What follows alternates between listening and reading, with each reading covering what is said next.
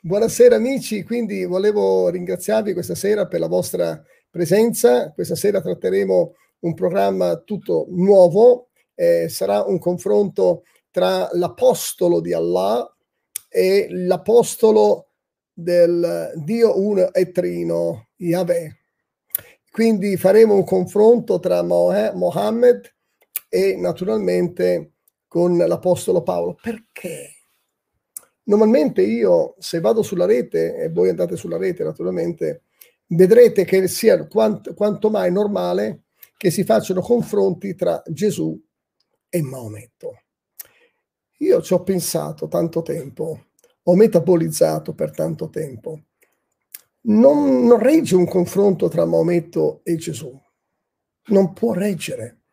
Può reggere un confronto, parliamo di calcio, tra una squadra di pulcini del Milan con i campioni del Brasile. Rendo l'idea? Cioè, io ho fatto in passato confronti di questo tipo, ma secondo me si abbassa la persona di Gesù. Gesù non si può confrontare con un peccatore, nemmeno con me. Io forse sono una brava persona, non faccio quello che i peccatori là fuori da casa mia amano fare. Tuttavia io non mi posso permettere di confrontare me con il, il Cristo tre volte santo. Quindi io ora dichiaro sulla rete questa sera di finire voi cristiani e voi musulmani il paradigma del confronto tra Gesù e Maometto. Gesù non si può toccare, trascinarlo così in basso non appartiene alla sua gloria. Quindi io vorrei dirvi da ora in poi, amici cristiani e amici musulmani, fate un confronto tra l'Apostolo Paolo e l'Apostolo Maometto. Questo è un apostolo con il suo Dio, che non c'entra, non ha nulla in comune religiosamente parlando con il Dio dell'Apostolo Paolo, e i frutti emergeranno da soli. Questo è un confronto pacifico, quindi, eh, anzi credo che fare un confronto tra Gesù e Maometto, questo vecchio paradigma, non fa altro che surriscaldare i cuori, perché voi dovete difendere che Maometto è all'altezza di Gesù. Impossibile. Ricordate i famosi pulcini del Milan che vanno a giocare con i campioni del Brasile, campioni del mondo. E quindi questa tensione si dovrebbe risolvere per sempre. Per troppo, troppo tempo si è fatto questo confronto offensivo anche verso il Signore Gesù Cristo, offensivo. Non si può confrontare la purezza con un peccatore. È chiaro? Quindi stasera volevo spendere un paio di parole su Mohammed. Mohammed, in un episodio della sua vita, in un incidente di percorso del suo ufficio profetico, ha fatto un'esperienza con i meccani. Adesso vi do uno sfondo storico, eh, prima, anche per gli amici musulmani che non lo conoscono. E l'Apostolo Paolo similmente si è trovato nella stessa situazione, ma uno ha reagito in un modo, in, con integrità, l'altro ha reagito in un altro modo e quindi non vi voglio rovinare la sorpresa. Io spero stasera di fare tutto in mezz'ora, mi piacerebbe fare tutto in mezz'ora, quindi volerò, parlerò velocemente. Allora, vediamo un po'. Allora, la tradizione, la tradizione eh, Hadith Bukhari è arrivata dopo la biografia. Le biografie sono arrivate tanto tempo dopo, questa è la biografia di Ibn Ishaq, eh? un librone immenso dove da qui ho appreso la, lo studio per questa sera, dalla vostra letteratura. Questi sono i vostri libri, amici musulmani, sono i vostri libri che amate e che divorate da quando siete nati. Quindi è da qui che sto prendendo le fonti. Se non ascoltate me, ascoltate le vostre fonti, giusto? Quindi prenderemo queste fonti perché la biografia serviva come un fondamento, per dare un fondamento di credibilità alla storia di Maometto, della vita del profeta, capito? La biografia per fare calzare tutto, fare ordinare tutto. Per esempio, la biografia di Ibn Isaac aggiunge molti elementi leggendari, include la vita di Maometto, naturalmente, e la storia del popolo arabo nel sorgere, e anche del profeta arabo. Ma va sempre ricordato che la biografia geografica di Maometto, secondo quella di Ibn Isaac, ci è pervenuta soltanto attraverso le rielaborazioni di Ibn Isham, dopo cento anni di distanza dalla morte di Ibn Isaac. E lo troviamo anche nei frammenti dell'opera del più grande commentatore eh, islamico At-Tabari. Bene. Altre biografie posteriori so, furono costruite sui modelli di Ibn Isaac e di Ibn Sham. Raggiunse delle biografie, raggiunse l'importanza del modello migliore soltanto l'esempio, soltanto la biografia di Ibn Waqidi, morto alla fine dell'ottavo secolo. Siamo quindi a 250 anni dopo la morte di Maometto. Rendo l'idea. Al-Waqidi, quando ha scritto la biografia di Maometto, si può acquistare, pensate un po', su Amazon. L'ho visto su Amazon, non lo compro, costa 90 euro. Dopo questi grandi nomi, le biografie hanno avuto importanti sviluppi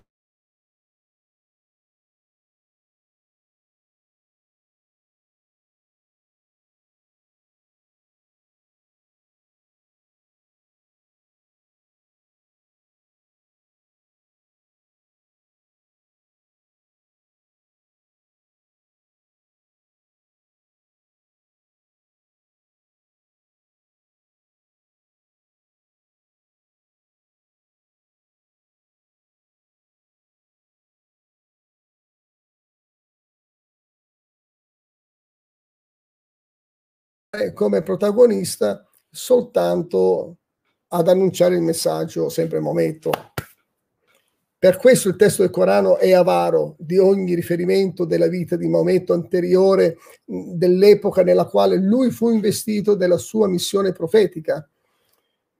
Nel Corano sono rari i richiami biografici per Maometto, al massimo c'è qualche sura, due, si parla per esempio Maometto è rimasto sempre, ha vissuto sempre in mezzo alla sua gente, ai pagani della sua epoca, prima che divenisse. Nel Corano non vi è notizie particolari riguardo alla sua nascita, eh, ma tutto è passato naturalmente nel dominio della leggenda geografica della, di questa roba e delle tradizioni hadith. Per esempio, nel calendario gregoriano conosciamo tanti santi che sono state fatte su di loro, sono scritti su di loro tanti eh, racconti geografici, no? Tranne alcuni esempi, naturalmente. Però nasce la leggenda anche, addirittura nella detta qua, che la sua nascita era una nascita miracolosa. Ad esempio, la madre di Maometto durante la gestazione non avrebbe mai sentito dolori classici, e quindi apparse anche una voce che gli disse che il suo figlio che portava nel grembo era una persona eccezionale. Si aggiungono anche altre biografie mistiche sulla, sulla Ibn Isaac. Mohammed apparteneva alla tribù dei Coreishiti, ora arriviamo, e avevano fatto della Mecca un centro commerciale per le carovane dei pellegrini che affluivano alla Mecca per venerare i 360 idoli dentro la Kaaba. Tutte queste eh, cose religiose si pagavano, come oggi si pagano alla Mecca, i pellegrini pagano alla Mecca il pellegrinaggio e tutti gli accessori insiti nella liturgia. Quindi questo comportava la crescita economica in Arabia Saudita e, e lo comporta ancora oggi la crescita economica in Arabia Saudita per i pellegrinaggi lui discendeva dal clan Abd Muttalib, mi sembra, e questi erano i custodi, i portinai, i gestori del santuario della Mecca. Maometto infatti era una persona influentissima, gli avversari lo vedevano come una minaccia al tran tran commerciale che ricavavano dai pellegrini. Essi minacciavano dicendo se non fosse per la tua famiglia ti avremmo già lapidato perché col tuo monoteismo ci vuoi rovinare il business. Da... e questo l'Apostolo Paolo, lo vedremo tra poco, come si comporterà. Poi cominciamo anche i genitori di Mohammed, lo zio, il nonno di Mohammed, vissero immersi nella idolatria nell'epoca eh, pre-islamica. Anche lo zio Abd Muttalib sacrificava la pecora alla dea Allat, Allat. Leggeremo tra poco di Allat nel Corano.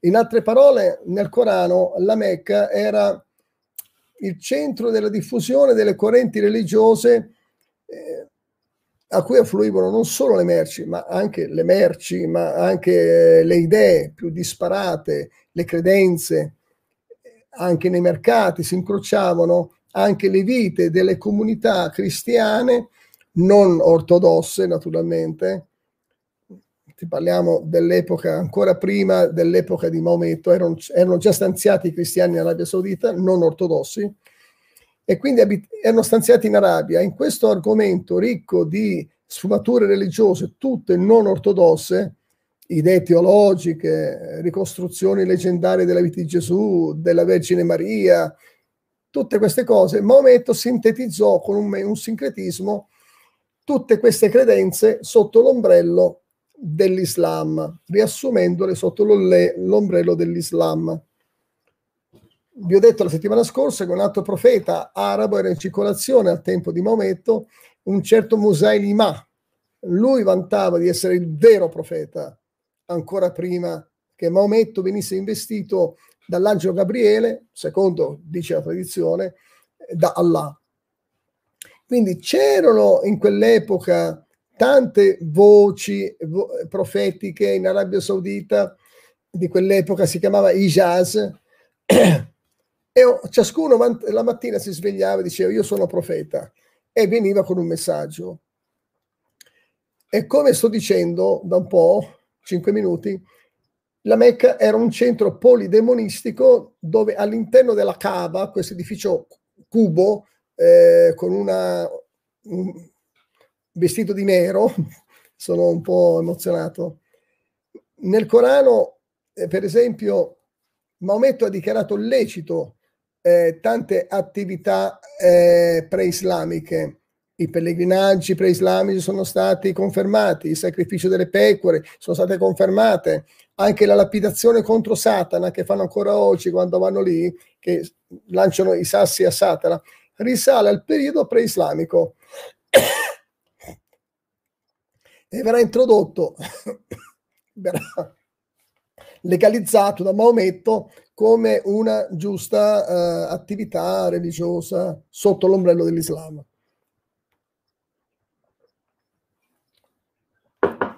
Prendiamo la sura ora 53 del Corano dove Maometto avrebbe ascritto delle parole ad Allah. E quello che dice qua è storia eh, per i musulmani.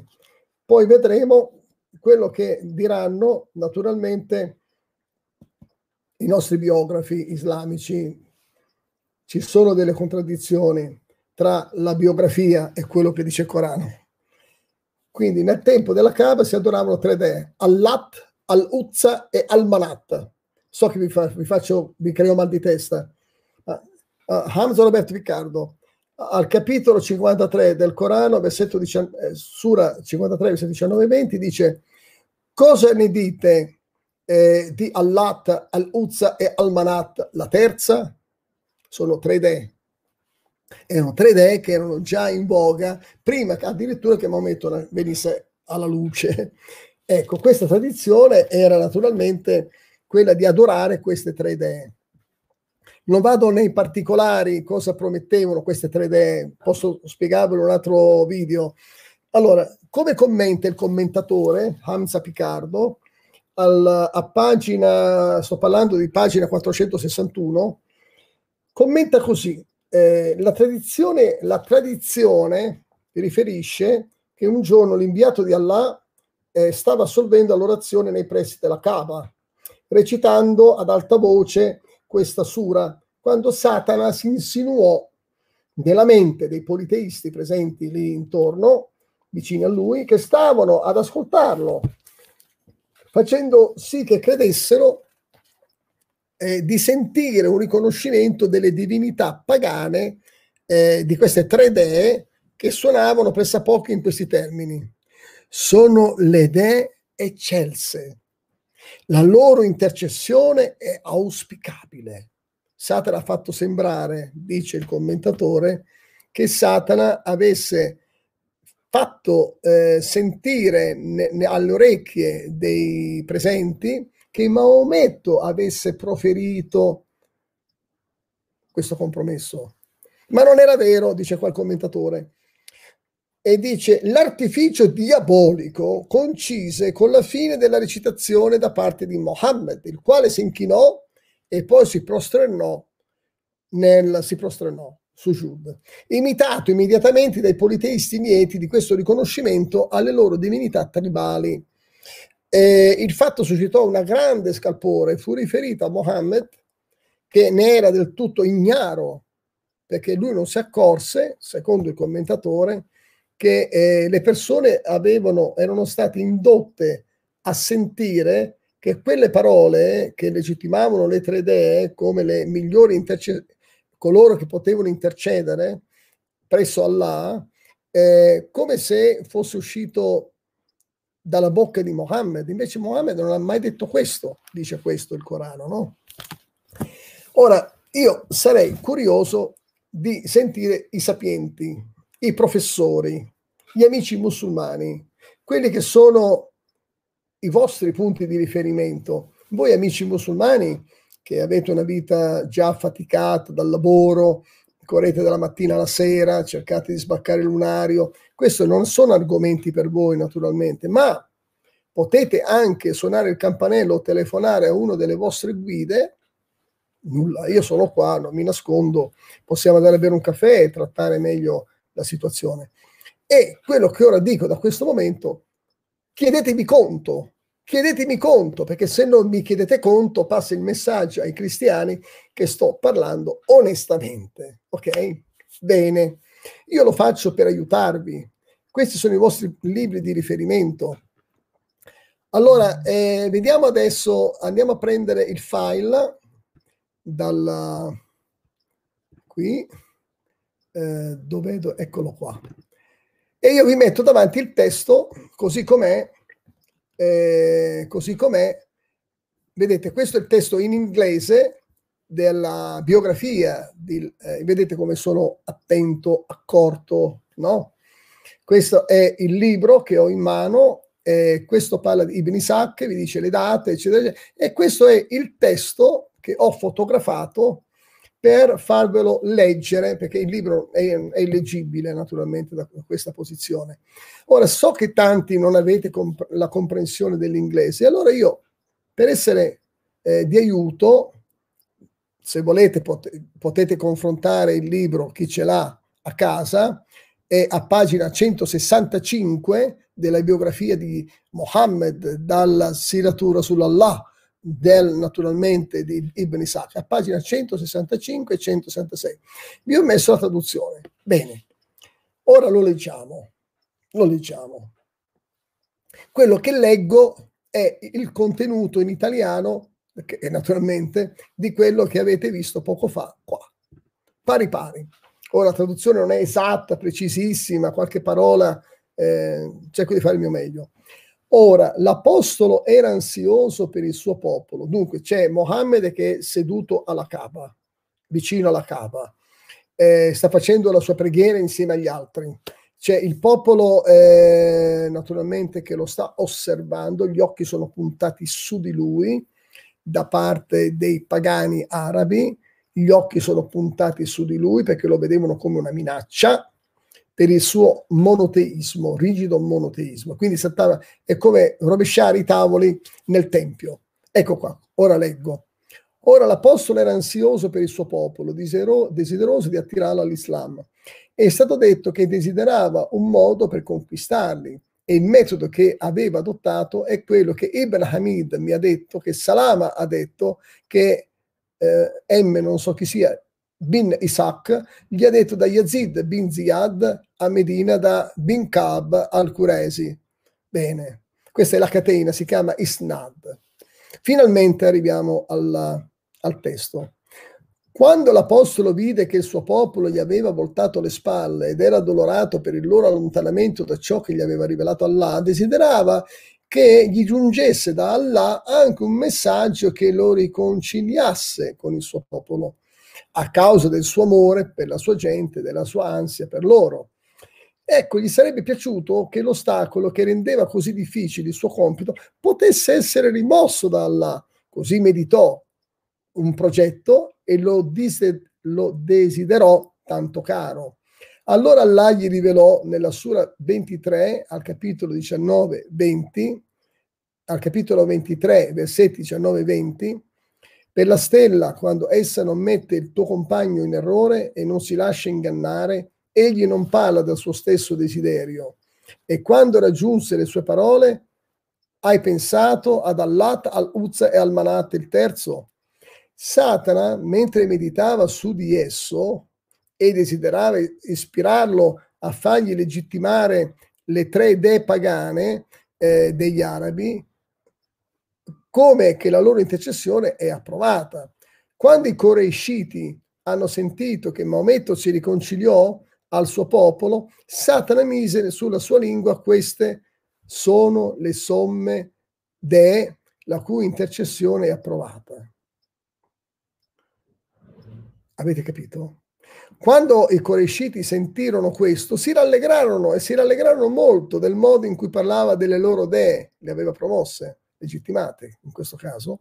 Lo ascoltarono mentre i musulmani tenevano in mano ciò che il loro profeta gli aveva portato, gli aveva rivelato il loro Signore, senza sospettare un errore, un desiderio vano o un lapsus. E quando raggiunse la prostrazione, Maometto si inchina, Ecco che la fine della sura in cui si prosternò, i musulmani si prosternarono quando il profeta si prosternò, confermando, udirono la menzione della loro dea, eh, confermando ciò che aveva portato ed obbedendo al suo comando. E i politeisti, cioè i coreisciti e altri che erano nella moschea, si prosternarono quando udirono la menzione loro, della loro dea, che poi sono tre dee in modo che tutti nella moschea, credenti e miscredenti, si prosternarono, eccetto al-Walid al-Mughira, che era un vecchio che non poteva farlo, così prese una manciata di terra dalla valle e si inchinò su di essa. Poi la gente si disperse e i Qurayshiti uscirono felici di ciò che era stato detto sul loro, eh, su, sulle loro, no, non è Allah, sulle loro dee, dicendo Maometto ha parlato della nostra dea in modo splendido, ha affermato in quello che ha letto che essi sono l'esaltata dea la cui intercessione è approvata. La notizia, allora, ora qui dice il commentatore, poco fa l'abbiamo letto, che non era vero, che è stata un'illusione, che Maometto non ha mai proferito queste parole, la, cioè tra virgolette, che la loro intercessione è approvata, ma che è stato un trucco di Satana. Ma qui il comment- invece il biografo sta dicendo l'esatto contrario del commentatore, a chi dobbiamo credere oggi. Dice che Maometto disse in effetti, Maometto ha parlato della nostra dea in modo splendido, ha affermato in quello che ha letto che essi sono l'esaltata dea, scusate la traduzione non è perfetta, la cui intercessione è approvata. La notizia giunse ai compagni del profeta che si trovavano in Abissinia, essendo stato riferito che adesso i coreisciti avevano accettato pure l'Islam, perché hanno detto tu hai fatto un passo verso le nostre idee, ora noi facciamo un passo verso l'Islam, visto che l'Islam approva le nostre idee, non abbiamo più problemi. Ecco, hanno visto in questo un compromesso. Così alcuni uomini cominciarono a tornare dall'Abissinia, mentre altri rimasero indietro. Allora, ecco, questa è un'affermazione che non c'è nel commentario. Gabriele stesso, secondo il biografo Ibn Isaac, sta affermando queste parole. Dice Ibn Isaac, Allora Gabriele andò dall'apostolo e disse, che cosa hai fatto Maometto? Hai letto a questa gente qualcosa che non ti ho rivelato da parte di Allah e hai detto quello che lui non ti ha detto. L'apostolo era addolorato e aveva un grande timore di Allah. Questo lo trovate a pagina 165-166. Qui Maometto compie un compromesso perché si dice all'inizio, sto facendo un'esegesi di, di questo amico qua, Ibn Isaac, perché diceva che a lui, lui desiderava, vedete sopra, un modo per conquistarli, un modo per fare pace, un modo per far accettare l'Islam. Uno direbbe, ma non è vero, Ibn Isaac si è sbagliato, sicuramente si è sbagliato. Il Corano è il Corano, il Corano viene prima della biografia. Vediamo, andiamo a vedere migliore, la migliore biografia che è giunta fino a noi e che naturalmente si può comprare su Amazon, anche questo.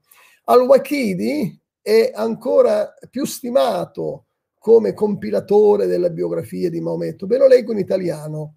Al-Waqidi è morto nell'823. Ricordate che l'amico eh, Ibn Isaac è morto nel, 770, nel 767. Quindi un tempo dopo, nell'823, scrisse questo che sta riportando. In un certo giorno i capi della Mecca, riuniti in un gruppo accani- accanto alla Cava, discussero com'era la loro consuetudine, gli affari della città. Quando apparve Maometto e seduto da loro, presso di loro in modo amichevole, cominciò a recitare nella loro presenza la Sura 53, 19, 20 e ripete, Al-Waqidi ripete quello che dice Ibn Isaac. E non vedete Allat, Al-Uzza e Al-Manat il terzo? Quando giunse a questo versetto, il diavolo gli suggerì, no suggerì a quelli, gli suggerì un'espressione dei pensieri che per molti giorni aveva posseduto la sua anima e gli mise in bocca parole di riconciliazione, di compromesso, la cui rivelazione desiderava, desiderava da Allah, e cioè che queste sono le idee esaltate e in verità la loro, eccetera, eccetera. Ora, amici, in un certo senso a quel punto la Maometto è sceso ad un compromesso per riappacificarsi, per farsi riconoscere, per farsi legittimare e promuoverà tante di quelle eh, esercizi rituali che erano già eh, parte eh, del tessuto pagano dell'epoca, lui li approverà sotto l'egida dell'Islam.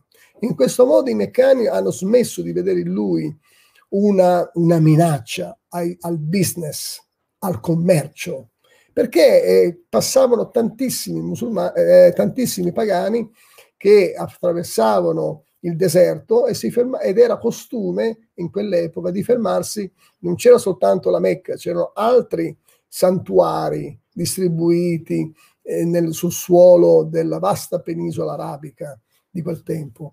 Ma essendo che la Mecca era sulla strada per andare verso, per commerciare verso Gerusalemme, era proprio sulla strada, quindi catturavano più pellegrini. Alla Mecca catturavano più pellegrini.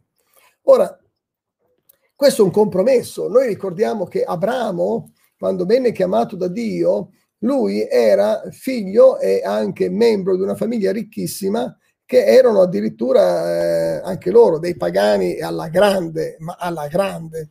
E infatti Dio gli dirà ad Abramo, vieni, ti ho chiamato, ti farò uscire dal, da Ur dei Caldei.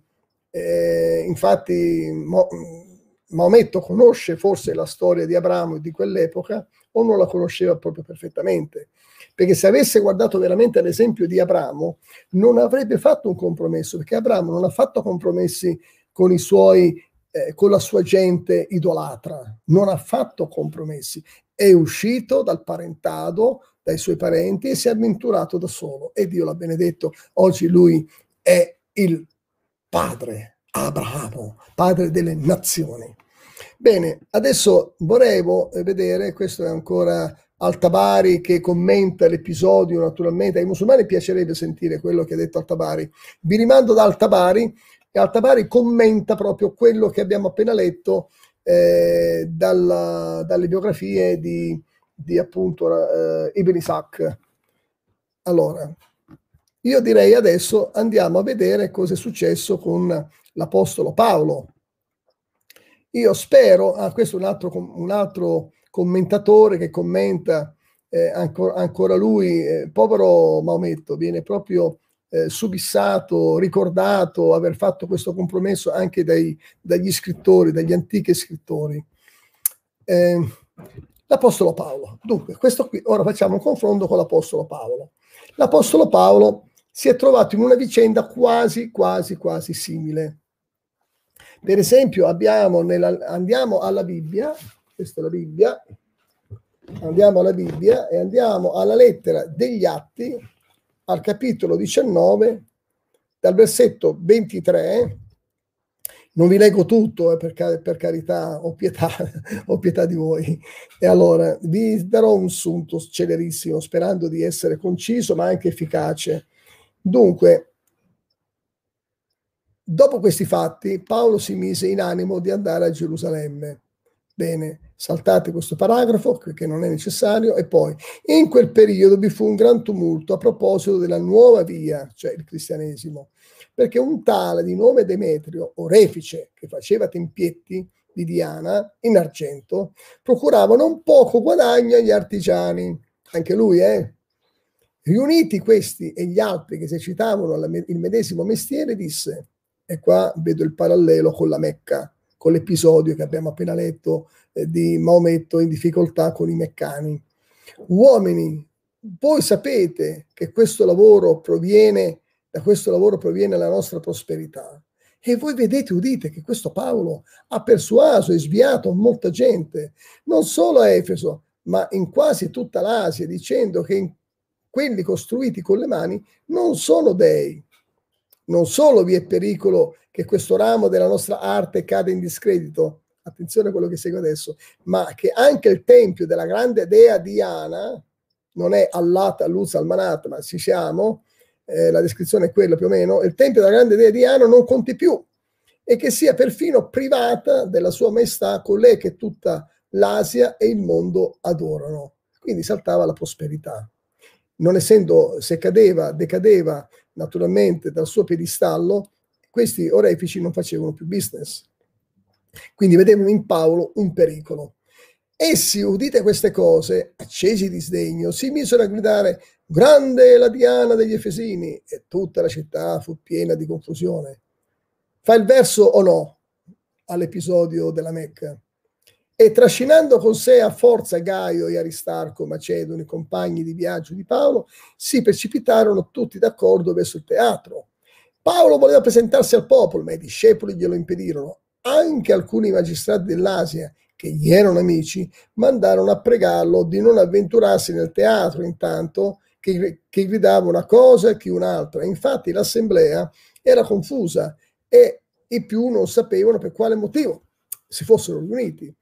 Dalla folla fecero anche uscire Alessandro, che i giudei spingevano avanti e Alessandro, fatto cenno con la mano, volle tenere un discorso in difesa davanti al popolo. Ma quando si accorsero che era ebreo, tutti, per quasi due ore, si misero a gridare in coro, grande la Diana degli Efesini.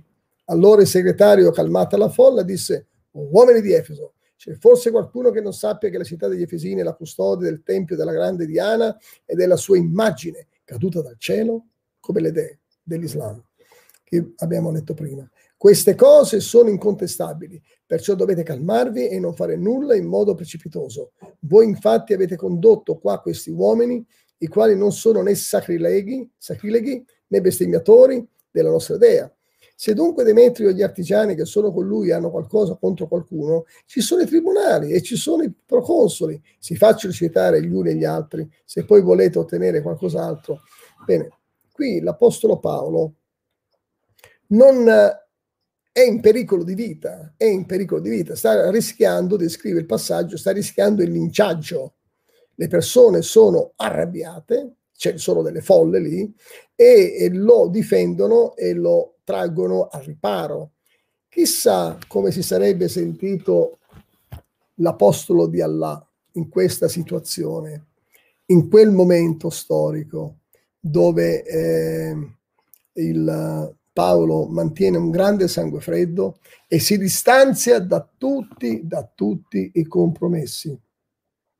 E naturalmente questi compromessi sono stati anche, anche eh, sviscerati perché lui voleva fare la pace con la sua gente e ha detto va bene, troviamoci a metà e andiamo d'accordo.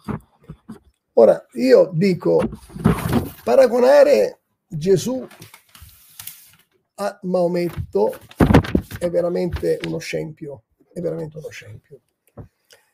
Però credo che qui l'Apostolo Paolo serve il Signore, il Dio di Israele, il Dio di Israele, che non ha nulla in comune con Allah del mondo arabo, eh, produce un comportamento, una riflessione e quindi un esito, tutto diverso da quello che abbiamo visto di Mohammed. Credo che se Mohammed si fosse trovato in questa situazione che abbiamo appena letto, si sarebbe terrorizzato abbastanza, secondo me. Bastava terrorizzare il pensiero di trovarsi quasi aggredito e linciato dalla folla. E Paolo dovette affrontare una folla inferocita e non ha cercato di venire incontro, perché vedete, in effetti l'idolatria viene sconfitta automaticamente con la conversione di una persona. Lo Spirito Santo, come è successo anche con me, prima che divenissi un credente in Cristo Gesù, anche io avevo eh, i miei idoli, come non erano statuine naturalmente, ma avevo i miei idoli. E quando ho fatto l'esperienza con il Signore, lo Spirito Santo mi ha fatto subito allontanare, distanziare da quegli idoli che io tenevo in tasca.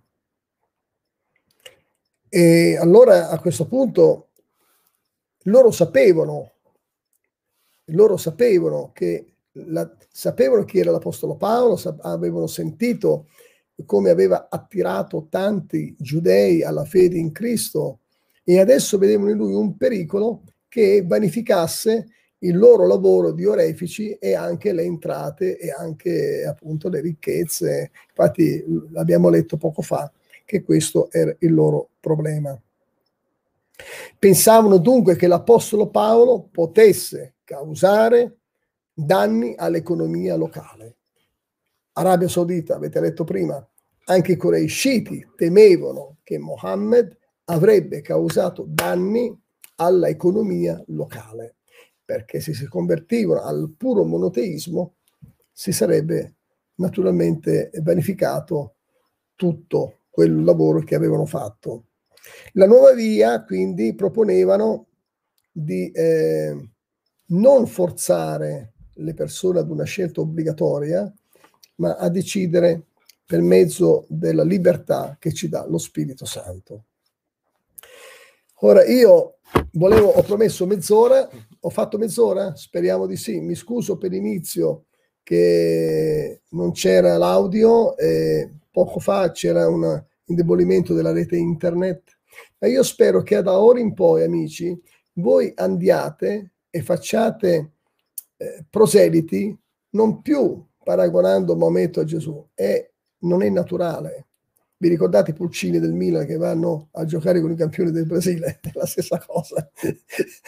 Quindi, ma io credo che almeno la, la, raffrontare l'apostolo dell'Islam con l'apostolo del cristianesimo, due apostoli, si possa essere eh, più equilibrato.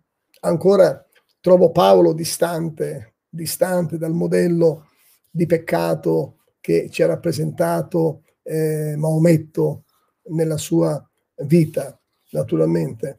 Paolo non ha nulla in comune moralmente parlando con Mohammed, ma vi volevo solo dare una chicca, una chicca, come si sono comportati questi due nella stessa situazione e come hanno reagito e come hanno risposto integralmente nel nome della fede che loro reclamavano e proclamavano, cioè il monoteismo.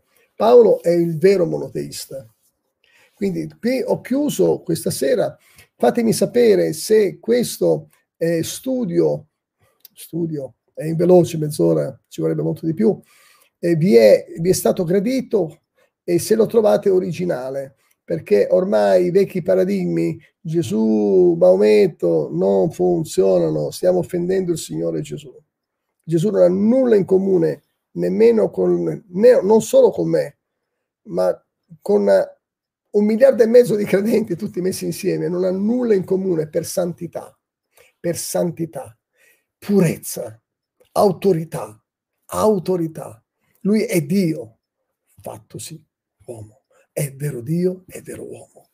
Non si può paragonare il vero Dio il vero uomo con un uomo. Questo è tutto per adesso, eh, vi ringrazio e anzi eh, mi viene in mente che sto perdendo il filo perché ricordate la settimana scorsa abbiamo parlato dell'avvelenamento che Mohammed è morto tramite l'avvelenamento? Vi ricordate? E c'era questa cosa che io avevo fatto vedere eh, dove lui verrà, morirà nella, nella, al capitolo 69 del Corano, dal versetto 44, dice così. Se Maometto ci avesse mendacemente attribuito qualche discorso, avete letto prima la Sura 53, lo avremmo certo afferrato per la mano destra e quindi gli avremmo reciso la orta e nessuno di voi avrebbe potuto impedircelo. Con tutto che il Corano non è la parola di Allah, non è almeno la parola del vero Dio della Bibbia, almeno, può essere un destino questo, ma combacia, perché Maometto lì, nel, davanti ai meccani, davanti ai coresciti, ha attribuito delle parole come se venissero da Allah. Ma poi è venuto l'angelo Gabriele e gli ha detto perché ci hai attribuito queste parole che non ti abbiamo rivelato? E poi dice il biografo eh, Ibn Isaac, Maometto si rattestò. Lascio qui. Dio vi benedica, andiamo sempre avanti e portate questi link ai vostri amici musulmani e sono a disposizione per ogni chiarimento ai nostri professori sapienti musulmani. Arrivederci.